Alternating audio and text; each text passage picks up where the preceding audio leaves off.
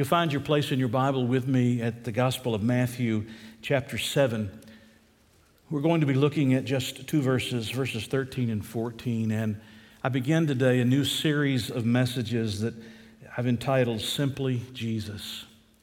We're living in a world of chaos, a world of conflict, a world of confusion. We're living in a world that seemingly has turned upside down and we're at each other's throats and so many complications to life that are everywhere. And I chose well before the end of this year that our theme this year would be simply Jesus. We've been focused on ourselves, we've been focused on saving ourselves, we've been focused on staying healthy ourselves, but really our focus ought to be on simply Jesus. And so we're going to be thinking about Jesus over these coming weeks. You say, well, don't we do that every week? Yes, but we're going to be doing it in some unique ways. And not going to have all the fancy graphics, not going to have all the fancy uh, videos, uh, bumper videos, though there may be one or two here or there. Just going to be simply Jesus. We're going to uncomplicate our lives. Wouldn't that be nice? We're going to simplify our lives, and there is no greater way to simplify our lives than to bring ourselves to the focus of Jesus Christ. Someone put up a sign uh, along one of the muddy roads in rural Iowa it was during the rainy season that this sign went up, and this is what it said Choose your ruts carefully. You'll be in them for the next 10 miles. Now, that sign probably evokes a smile and some laughter as it just did, but it really offers some sound advice to all of us. When roads are slippery, it's actually for your own good that you get into a rut. You have to know which rut, though, because if you get in the wrong one, you can slip off the road. You can fall off the side of the road into a ditch. And that's what the sign on that muddy Iowa road was saying. In a much more profound sense, Jesus likened our eternal destiny to choosing the right road to travel. The right road to travel. What he's been doing here in what is called the Sermon on the Mount is talking about kingdom principles, kingdom ideas. We would call them uh, the Christian life, the, the principles and the ideas of the Christian life in what is one of his most famous sermons in the New Testament, the Sermon on the Mount. As he comes toward the conclusion of that sermon, of these kingdom principles, he makes a statement that is found in verses 13 and 14, where I want us to spend our time for a little while today. So follow along with me, verse 13 of Matthew chapter 7. Enter by the narrow gate. The wide gate is the gate. The wide gate is the gate, and broad is the way that leads to destruction, and there are many who go in by it because narrow is the gate and difficult is the way which leads to life, and there are few who find it. Just so that you understand those closing remarks as Jesus brings this sermon to an end, I want to remind you that he talks about there being only two gates through which people can enter. He says there are only two roads on which they can travel. There are only two crowds to whom they can join themselves. And there are only two destinations that those roads ultimately reach. Using this kind of a contrasting method was pretty common for the rabbis of that day. And Jesus is simplifying all of life for us when it comes to eternity, when it comes to our destiny. Jesus is simplifying all of life for us today. Just so you make sure that you understand of the two gates, one is narrow and the other is wide. There is no other gate. Of the two ways, one is easy and the other is difficult. There is no middle way. Of the two crowds, one has many and the other has few. There is no neutral group. And of the two destinations, one leads to destruction and the other to life. There is no third option. Jesus is breaking down all of humanity and saying to us that there's only two choices, two directions, two destinations, and you better stop at the beginning of this road and you better make sure you choose the right rut in which to go, or you'll slide off into the ditch.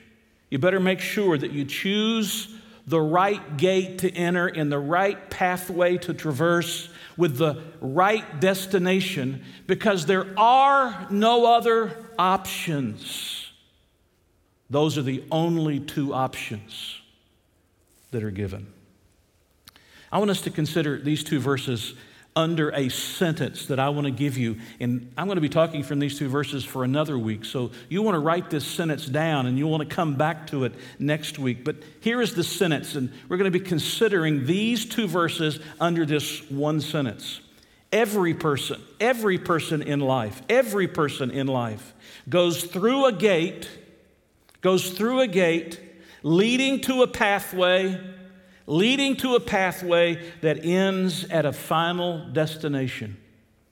Every person in life goes through a gate leading to a pathway that ends at a final destination. Today, we're going to talk about the very first part of that sentence, which we're going to be looking at uh, this week and again next week. And the first part of that sentence says, Every person in life goes through a gate. There's only two there's a wide gate and there's a narrow gate. And everybody goes through one of those two gates. And depending upon which gate you go through, it determines what pathway you will be on and what destination you will reach.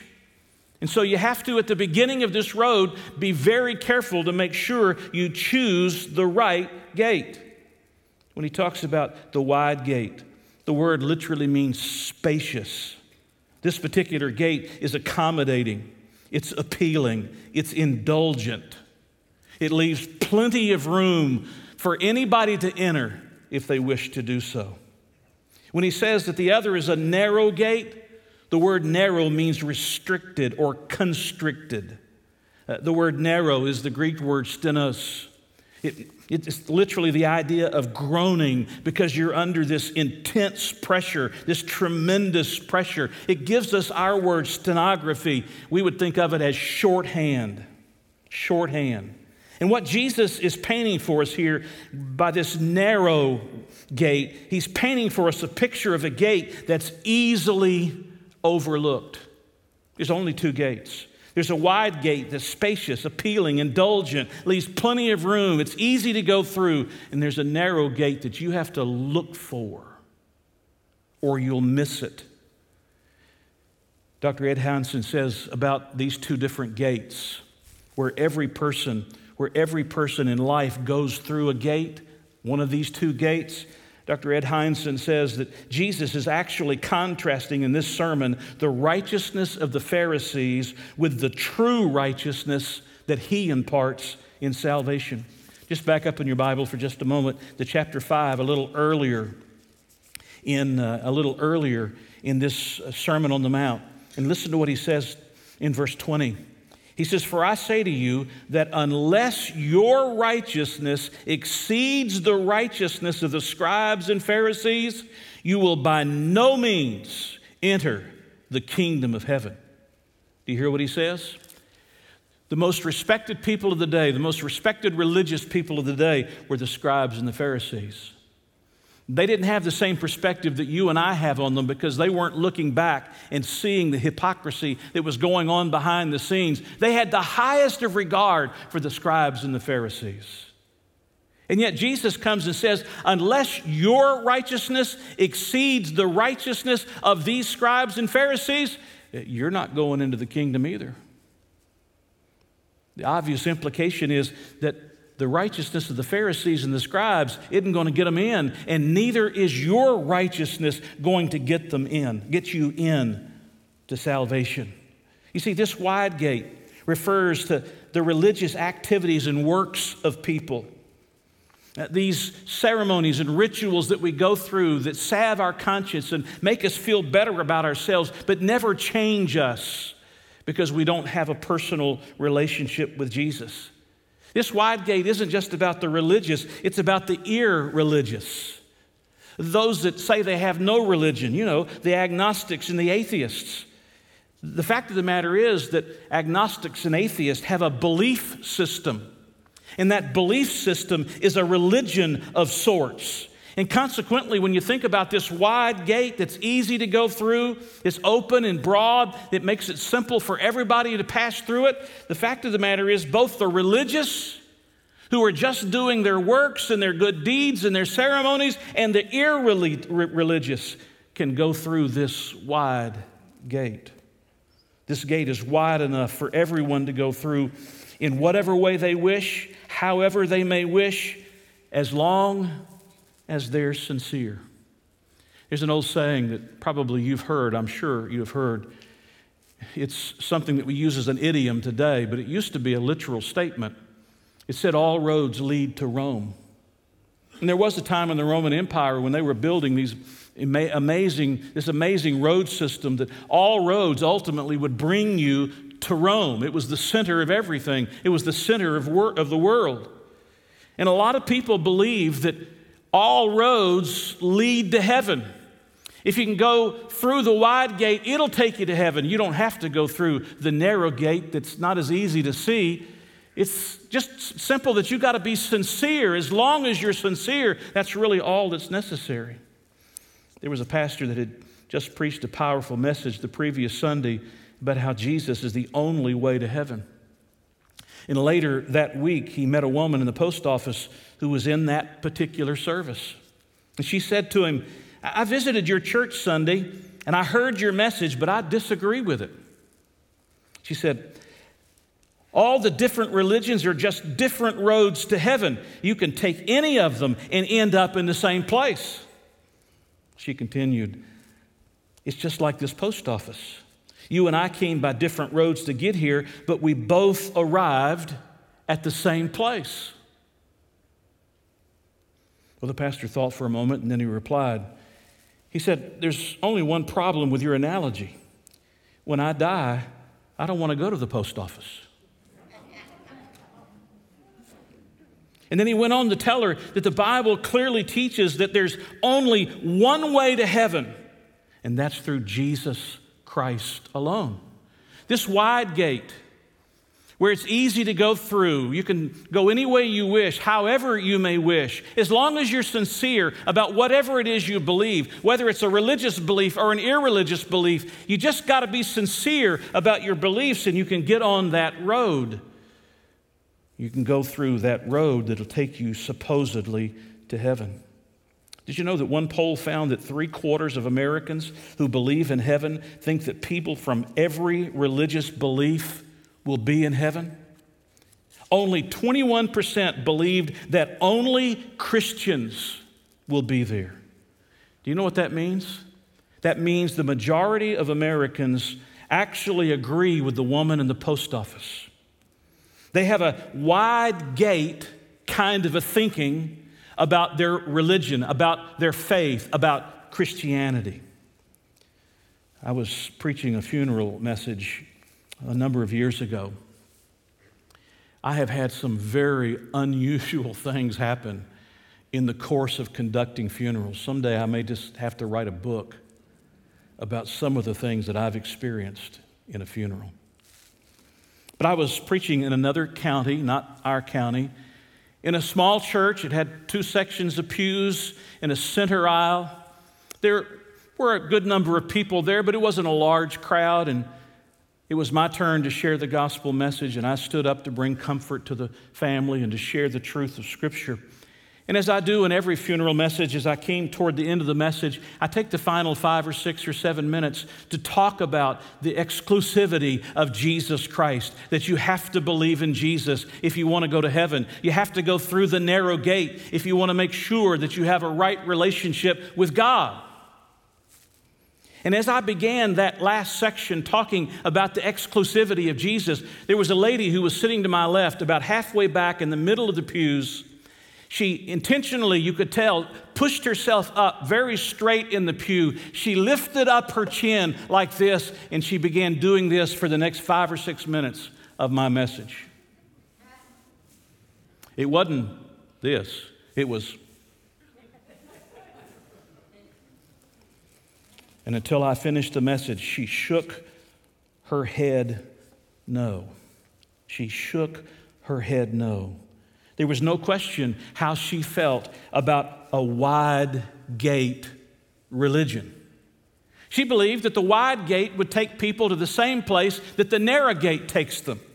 She believed, like most Americans apparently believe, that a wide gate will take them where the narrow gate will take them. I heard about a drunken man that got on a bus late one night he staggered up the aisle and he sat down next to a lady who was clutching a Bible in her hands. And she looked at the wayward drunk up and down. She stared at him and then she said, I've got news for you, mister. You're going straight to hell. Not the best way to witness, by the way. The man jumped up from his seat and he shouted, Oh man, I'm on the wrong bus again. You definitely don't want to be on the wrong bus. But even more so, you definitely don't want to go through the wrong gate when it comes to your eternal destiny. There's a lot of people who seek to earn the favor of God by their own self effort and their own religious rituals. And the fact of the matter is, there's nothing inherently wrong with rituals or ceremonies as long as they don't replace a personal relationship with Jesus Christ. But the fact is, there are literally millions of people today that go through religious ceremonies, but they have no relationship to Jesus. They're going through the wide gate rather than through the narrow gate. Someone once said the saddest road to hell is the road that runs under the pulpit, past the Bible, through the pews, and down the church aisle. And I agree. Because from the pews of many of our churches today, there are people going through religious ceremonies and rituals but have no relationship with Jesus. They've gone the easy way through the wide gate, but they haven't stopped to investigate and to see that there is a narrow gate through which they must pass. The fact is, the only gate that leads to heaven is the narrow gate. It's the only gate that leads to heaven. This gate is narrow because only Jesus saves. Only Jesus saves. On the night that Jesus was betrayed, he took his men to the upper room where they were going to participate in the Last Supper. A lot of what he had to say in that upper room is found in John chapter 13 to John chapter 17. When you're reading that section of Scripture, you're reading the last words of Jesus before he goes out to be betrayed and ultimately to be crucified. At one point in that evening, Jesus gave them some of the most comforting words that any of us will ever hear. You know them, don't you? Let not your heart be troubled. You believe in God? Believe also in me. In my Father's house are many mansions. If it were not so, I would have told you. I go to prepare a place for you. And if I go and prepare a place for you, I will come again and receive you unto myself, that where I am, there you may be also. And where I go, you know, and the way you know. Thomas said, Lord, how do we know where you're going and how do we know the way? Jesus said, I am the way. I am the truth. I am the life. No man, exclusivity, no man comes to the Father but by me.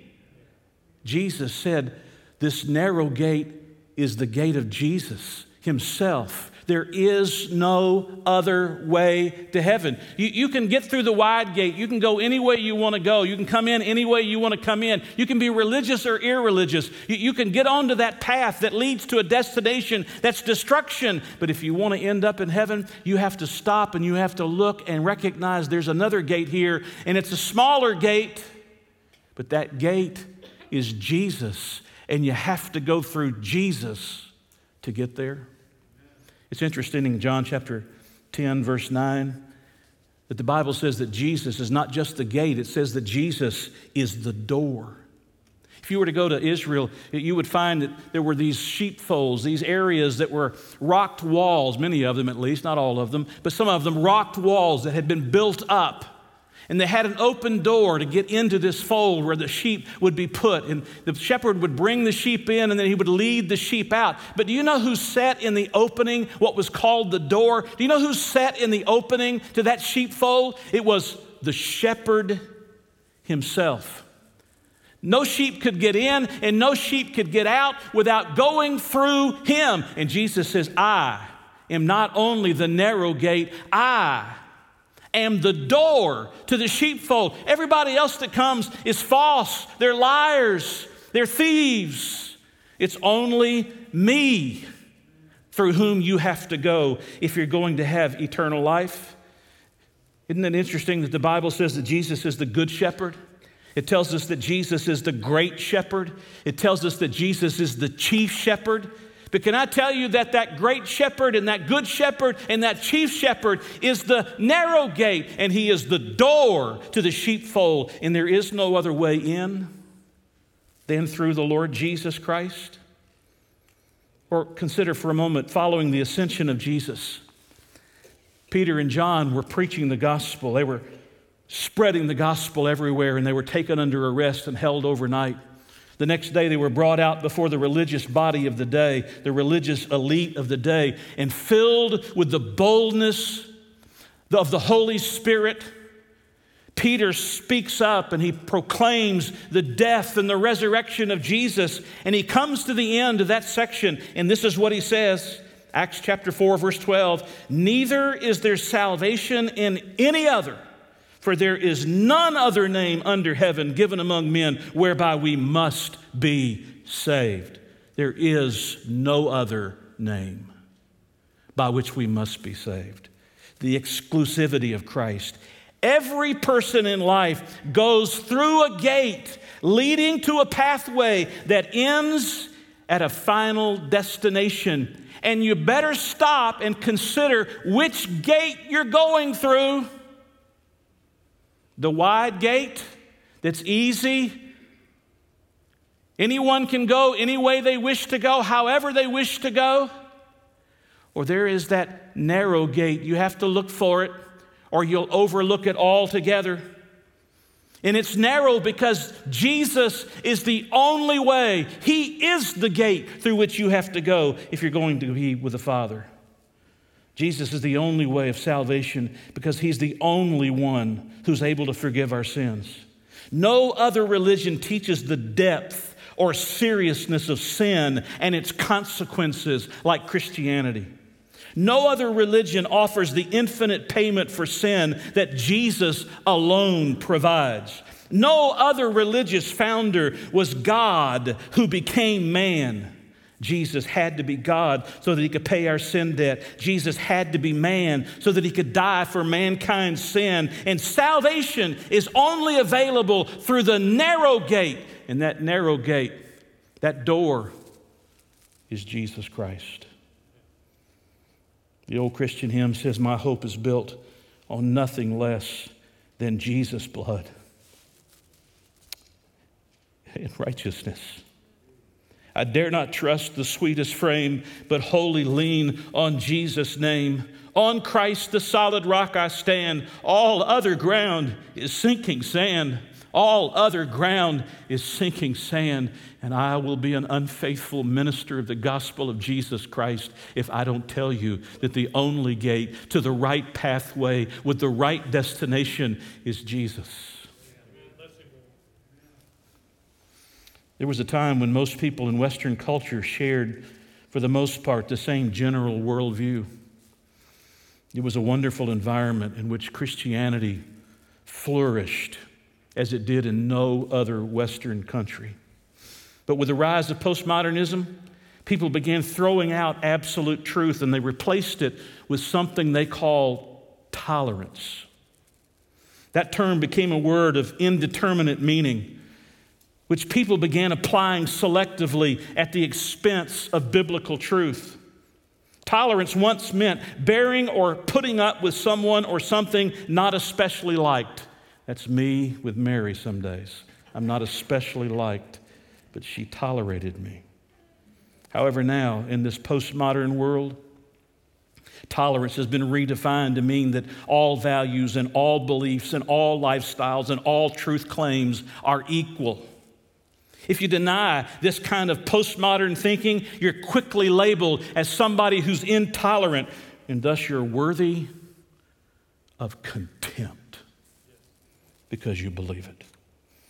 People tell me all the time that for the sake of unity, you have to stop drawing the definitive lines of theology. You have to stop declaring the biblical absolutes. They want us today to portray all of the things that the Bible teaches as a pale gray where there used to be black and white.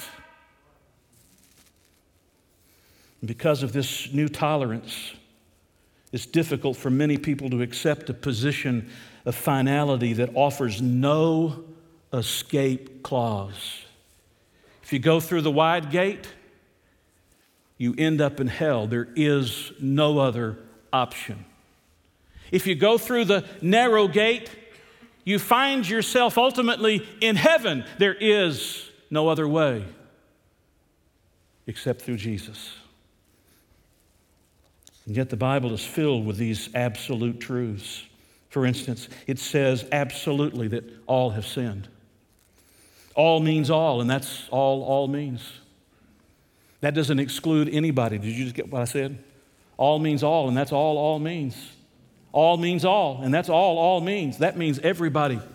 Everybody in the world in which we live, the Bible says definitively, absolutely, as a truth statement, we are all sinners, and God hates sin, and a just judge cannot simply overlook sin and pass it by. No matter how good you may view yourself, you're a sinner.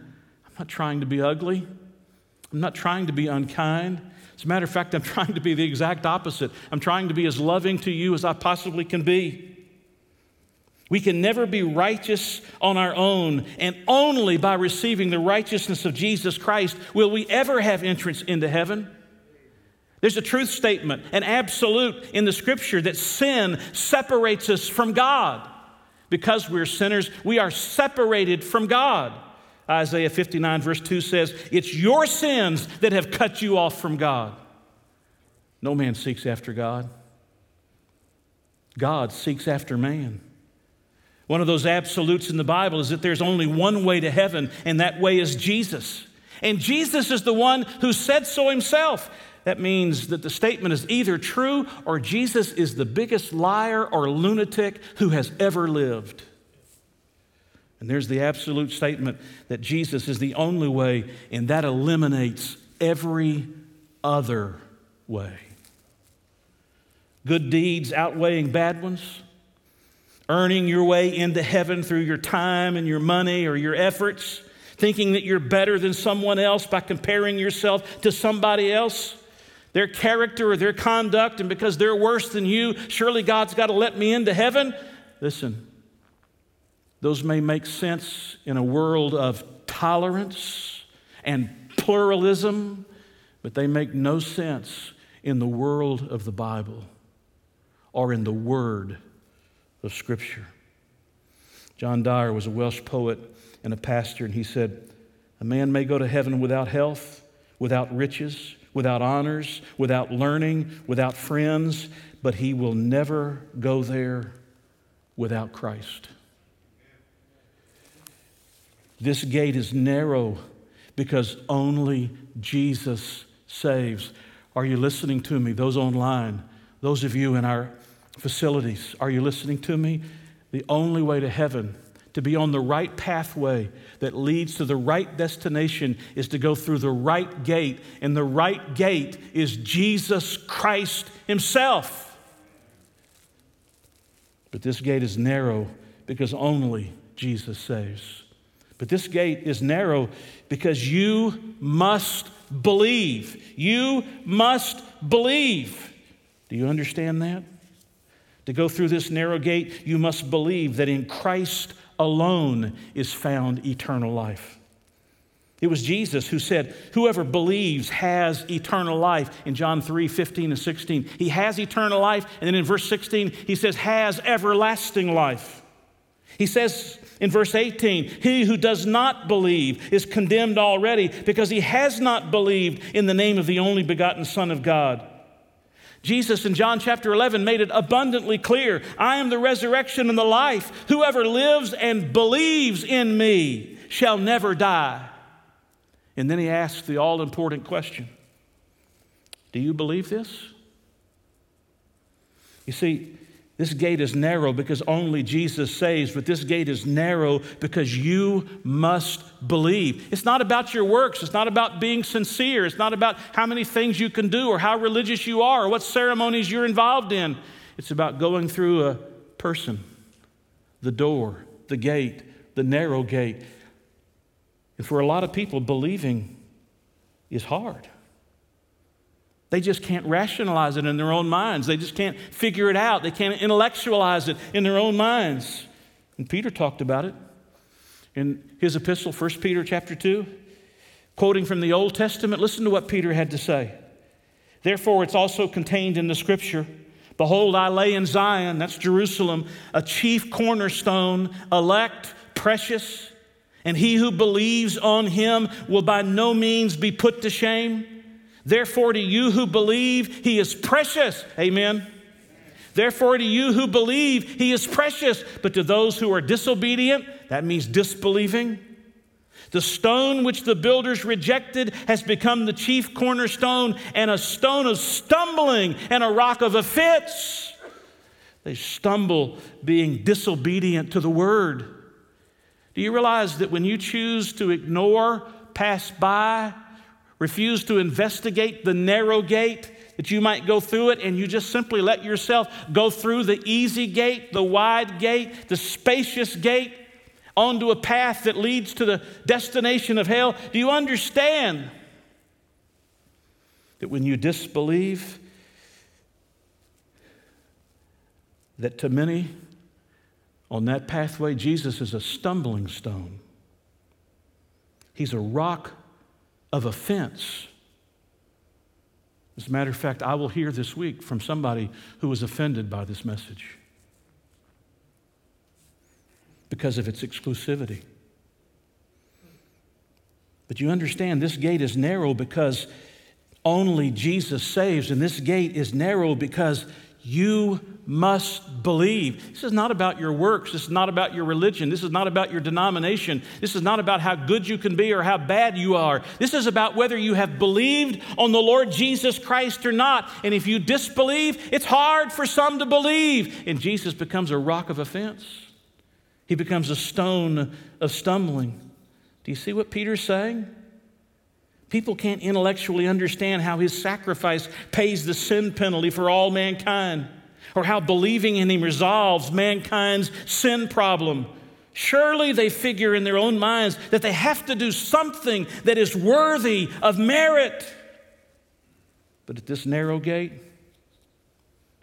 at this narrow gate, neither your religious practices, your good works, your pride, your prestige, your position, or any other accomplishment has any merit with God. Most people think they're good, and consequently, they think they're going to heaven. It just seems right to them in this uh, world where anything uh, is believed and everybody's beliefs are equal. It just seems right to them that religious and good people should go to heaven. Of course, when you throw in that we're not talking about one religion, but we're talking about all religions, then we have to say, in that thinking, that all religions lead to heaven. It just seems reasonable to, to, some who disbelieve to think that God is good and that somehow at the end, God's going to take everyone to heaven, a universalism of sorts. To the average person, all things seem like all of these things seem like rational thought.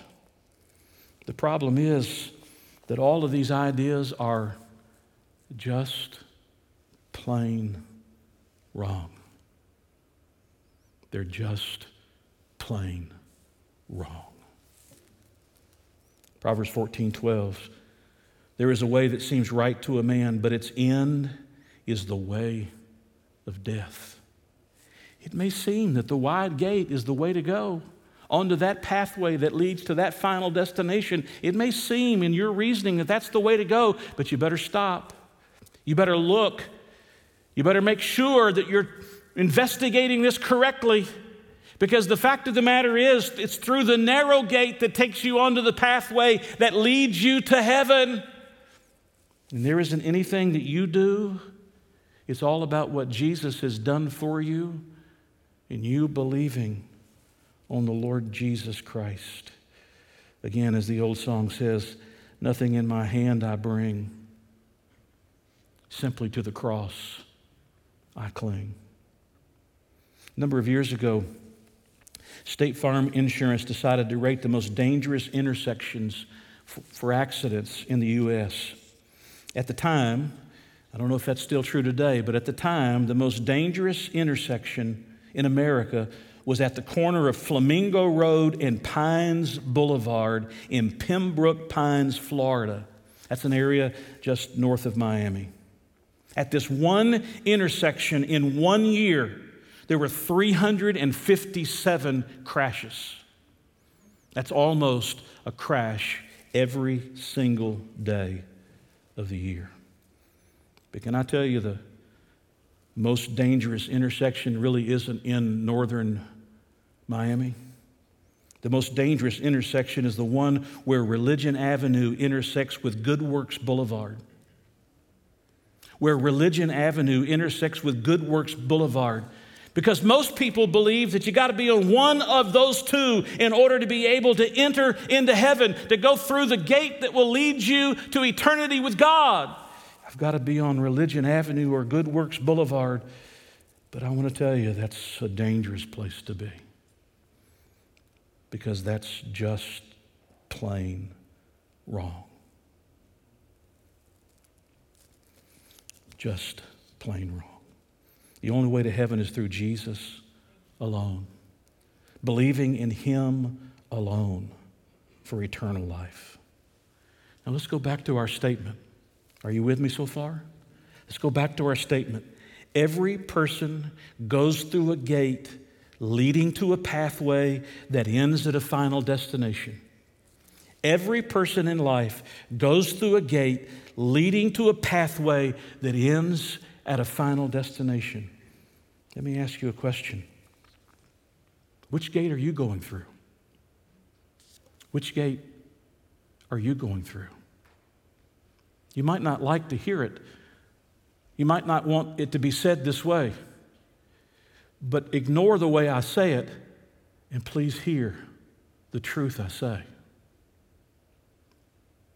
Because which gate you go through determines the destiny of your eternity. You know, when you pass through that gate, it's interesting what he says here. I want to bring this to a close, but it's interesting what he says here. Did you get the words? Look at verse 13 again. Enter by the narrow gate. For wide is the gate and broad is the way that leads to destruction. And there are, do you see the next word?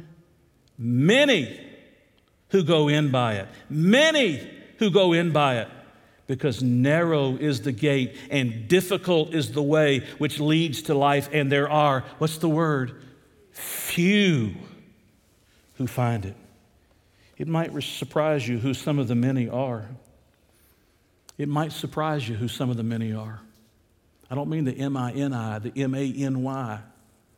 It might surprise you. Let me just give you an abbreviated list the agnostics, the atheists, the humanists, Jews and Gentiles, and people of every ethnicity. And then it gets even harsher, it gets even more real, it gets even down closer to where we are. It includes bad people, the many includes bad people and good people. It includes Baptists and Methodists, Episcopalians and Presbyterians, and Lutherans and Catholics and Mormons and Buddhists and Hindus and Muslims and anyone else who doesn't receive Jesus Christ as Savior. They've passed through the wide gate However, those that pass through the narrow gate, they're few. They're few because they're in the minority. Christians, if you think we have to be the majority, you will be forever defeated. We will always be in the minority. Few will stop and consider the claims of Jesus. Few will stop and consider what the Bible says. They've already decided on a pale gray kind of theology rather than a black or white theology that's clear and definitive and absolute. Because after all, your belief is as good as my belief, and my belief is as good as your belief. That isn't true especially when it comes to your eternal destiny. There's a word here, one other word I want to point out to you. It's in verse 13, it's the very first word. He says, enter. Do you see it? For those of you that like, like the study of the Greek language, it's the aorist imperative tense. I'm not going to go through a de- description of what that means except to say that it's indicating something that is definite and specific. In other words, at some point in time, at some point in time, you have to enter for yourself. In essence, what Jesus is giving here is a call for people to believe and to believe right now. Don't wait.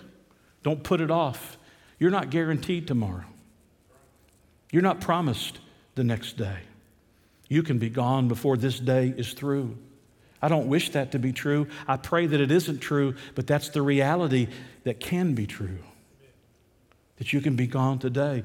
And what you have done with Jesus will determine your eternal destiny. You either intentionally enter through the narrow gate onto the pathway that leads to the destination of heaven, or you lackadaisically and indifferently pass through the wide gate onto the pathway that leads to the destination of hell. There are no other options. And Jesus comes today and he says, Enter, enter, enter the narrow gate. He's telling you, he's coaching you, he's guiding you. He's directing you. Enter, enter, enter, enter. Go through that narrow gate. You might not understand it all. It might not seem rational to you in some ways. You might not intellectualize it all, but go through that gate. Get on that pathway. There's fewer on that pathway, but that pathway opens up to heaven. Whatever you do, enter through the narrow gate. Today, I'm going to ask you to pray with me to receive Christ as your Savior if you've never done that. It's not the magic of the words, it's the attitude of your heart to believe that you express in a prayer to God. And you say, Lord, I believe that Jesus is the only way to heaven. For those of you that have already done that, I'm going to ask you to pray with me for someone who know you know that needs to be saved. I'm going to ask you to pray with me for someone you know that needs to be saved. You should be, and I should be praying for lost people every single day of the week. I'm going to ask, thirdly, that you pray with me that God will make you sensitive to the true condition of people's souls. One of the things we're trying to get you to do and to help us to do is to give away this little card. It has a QR code that takes people to a gospel presentation. It has a free ice cream that they can get at the Barboursville Dairy Queen. And on the back, it's an invitation to our church. And this is a beginning point. This is not the ending point. This is a beginning point of beginning conversations and having moments of prayer for and reaching out to people. It's a way to get the gospel to them. In the day, you can pick up two or three of these. You can't take more than that. You can take two or three of these if you're going to hand them out to somebody this week that you'd like to know that they've heard the gospel and you'd like to invite them to church service. But we've got to pray that God will make us sensitive to the true condition of people's souls. Those people we've been attacking on social media and calling names and berating. The lost people are looking in and they're watching, and their soul matters more than who sits in the White House as president. Their soul matters more. Can I ask just two other things? Do you need to be baptized? Some of you have trusted Christ. You've put your faith in Jesus, but you have never come and publicly professed your faith before the believing body to declare your allegiance to Jesus. It's time to come out of the shadows, friends. It's time to come out in the open and say, I declare myself as imperfect as I am, as a follower of Jesus Christ. Or maybe today, you went through that narrow gate, but you have drifted so far from Jesus that what you need to do is not be saved. You don't get saved again and saved again and saved again and saved again. What you need to do is come back to Jesus where you left him and say, Jesus, renew my fellowship with you.